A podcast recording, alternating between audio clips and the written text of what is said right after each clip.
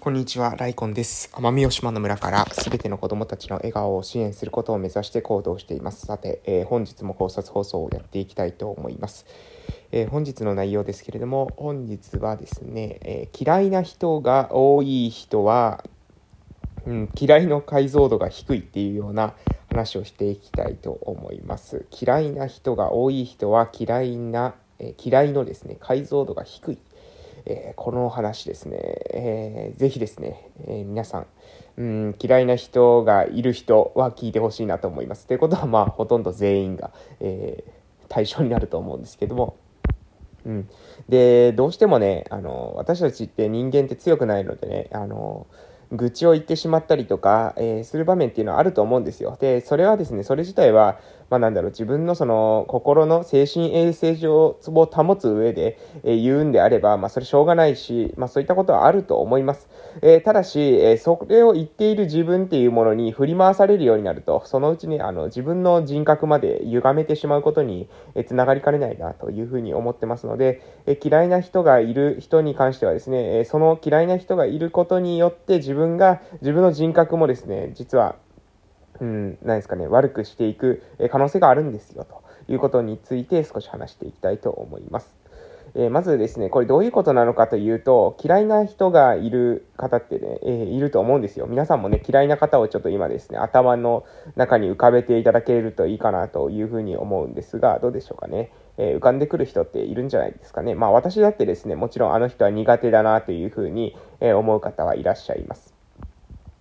で、えその時にですね、次にやってほしいのは、その人のですね、どこの部分が苦手なのかっていうところの言語化ですね。えー、つまり、その人、その人全体を苦手とするんじゃなくて、その人の中の、えー、苦手な要素っていうものを分解していくっていう、えー、ことが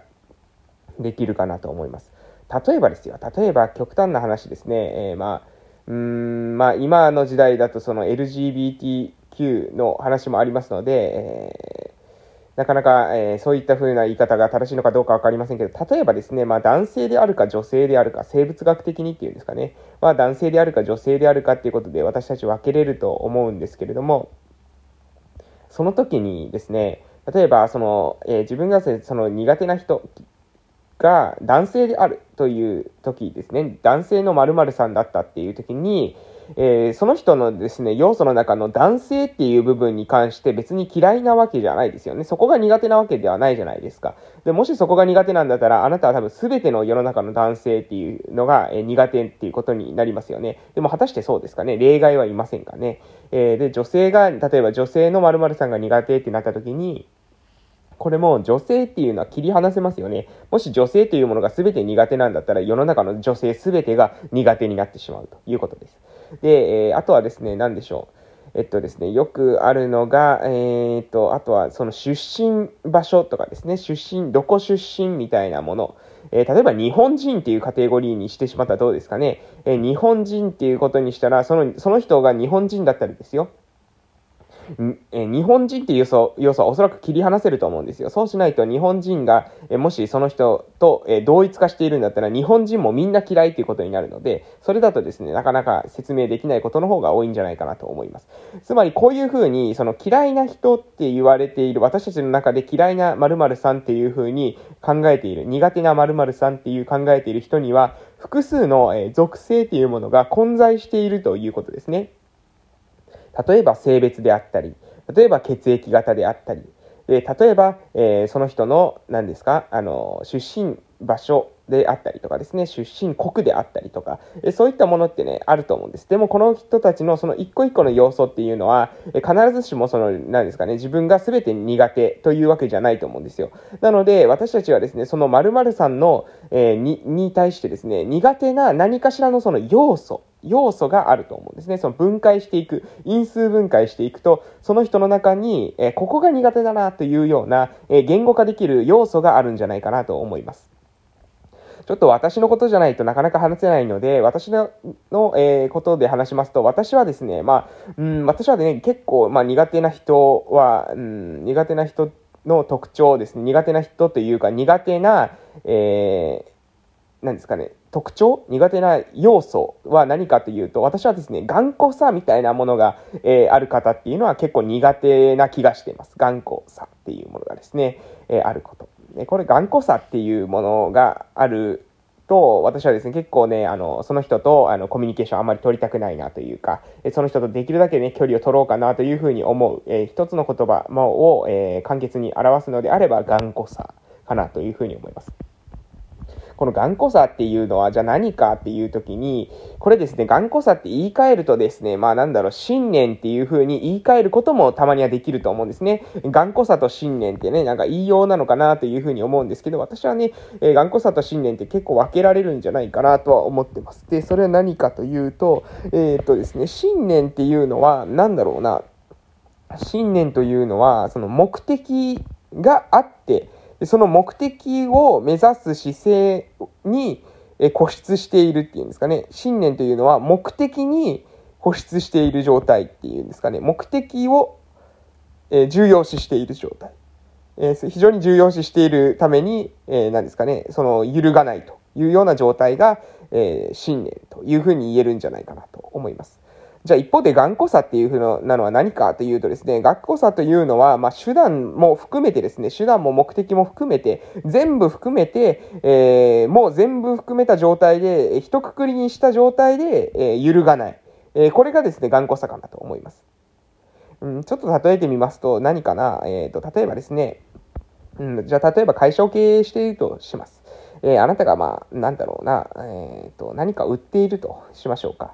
うん何か商品を売っている。例えば、まあ、コーヒーとかでいいかもしれません。コーヒーをあなたが売っているとしましょう。その時に、えー、コーヒーを売るっていうことが、まあ、例えば目的ですね。そのコーヒーを売ることによって、例えばそれが、えー、地元の産業を、えー、何ですか、え活性化するっていうような事業だと。このコーヒーが売れることによって地元の産業が活性化するという、その地元の産業を盛り上げたいっていうのが、例えば、あの、あったとします。で、その目的をですね、目的のために、えー、目的を信念とするということはどういうことかというと、地元の産業を盛り上げるためにコーヒーを売っているわけなので、地元の産業を盛り上げれる他の方法が見つかったら、それもありだよねと思えるのが信念がある人ですね。その目的っていうものはあくまで地元の産業を盛り上げるということが大義であるので、そこにはこし、そこは揺るがないけれども、それ以外の表面的な部分は揺らいでも別にいいというふうに考えているということです。まあもちろんその、それ以外の理由でですね、コーヒーを売るっていう理由があるんだったらまた別ですけれども、えー、一つの例を挙げるんだったら産業を盛り上げるためにコーヒーを売っているんであったら産業を盛り上げるということが重要なので他の手段でもいいじゃないかというふうに思えるのが信念のある人です。で、頑固な人っていうのはじゃあどういう人なのかっていうと、頑固な人っていうのはもうコーヒーを売って産業を盛り上げるっていうことしかないわけですね、頭の中に。そこに、そこ、それ以外の方法っていうものは考えない。で、さらに言うならば、そのコーヒーっていうものを売るときに、実際にそのカフェで売らなければいけないみたいな風にまで思い込んでいる。だから、えー、オンラインで売ったらどうかな。そうするともっとね、あの、地元の産業をそのソフトにもアピールできるしとかっていう時に、いやいや、コーヒーは、えー、の、店で売ってなんぼですから、みたいな感じになってしまう。そして、いやいや、他のですね、ちょっと産業もやってみたらいいんじゃないですか。例えば、えー、なんでしょうね、えー、海産系のものを、えー、海産物の特産品とか出したりとかですね、え海のもの、山のもの他にも、え出してみたらどうでしょうというふうに、え提案したときに、いやいや、もうコーヒーが一番、コーヒーに限るみたいな感じで、え理由が何かしらですね、合理的な理由があればいいんですけども、その合理的な理由もないにもかかわらず、もうコーヒーをカフェで売って、これこそが地域を盛り上げるんだというふうになってしまっている。こういった人はですね、私は結構頑固かなというふうに思います。えある意味、頑固さっていう状態と信念があるっていう状態っていうのは、だから分けられると思うんですね。